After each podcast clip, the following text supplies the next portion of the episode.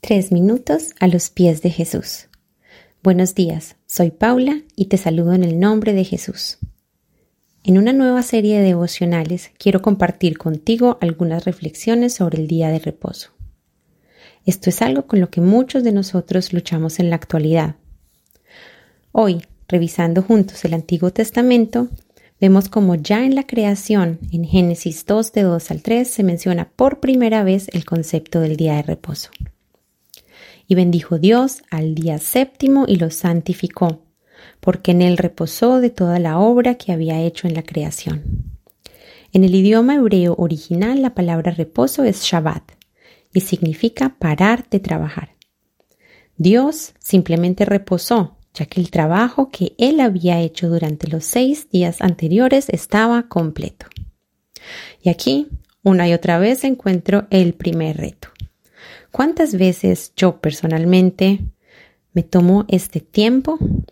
¿Tengo algún momento donde sienta que el trabajo está completo y repose y reflexione sobre lo hecho o incluso pare para disfrutar de lo que he terminado? Lastimosamente, rara vez.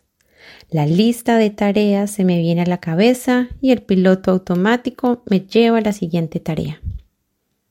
Hablando de la importancia del día de reposo, podemos ver que Dios lo incluye en los diez mandamientos que le da a Moisés para el pueblo judío. El cuarto de los mandamientos hace referencia sobre este tema. En Éxodo 28 leemos, Acuérdate del día de reposo para santificarlo. Seis días trabajarás y harás toda tu obra, mas el séptimo día es de reposo para Jehová tu Dios. Santificado significa apartado, o sea, honramos a Dios apartando este día para Él. Diciéndolo en el idioma actual, como ves, no estuvo en los 40 principales, no, los llevó al top 10. Yo me pregunto, ya que algo es tan importante para Dios, a veces lo pasamos por alto o incluso sentimos que es un lujo que no nos podemos dar y nos dejamos atrapar por el activismo. El reposo seguramente se ve diferente para todos. Tal vez no necesites tanto el descansar físicamente, pero sí mental, emocional o espiritualmente. Entonces, te invito a que nos desconectemos de cualquier cosa que nos cause estar conectado a lo que nos ha agotado durante seis días y nos conectemos al Creador.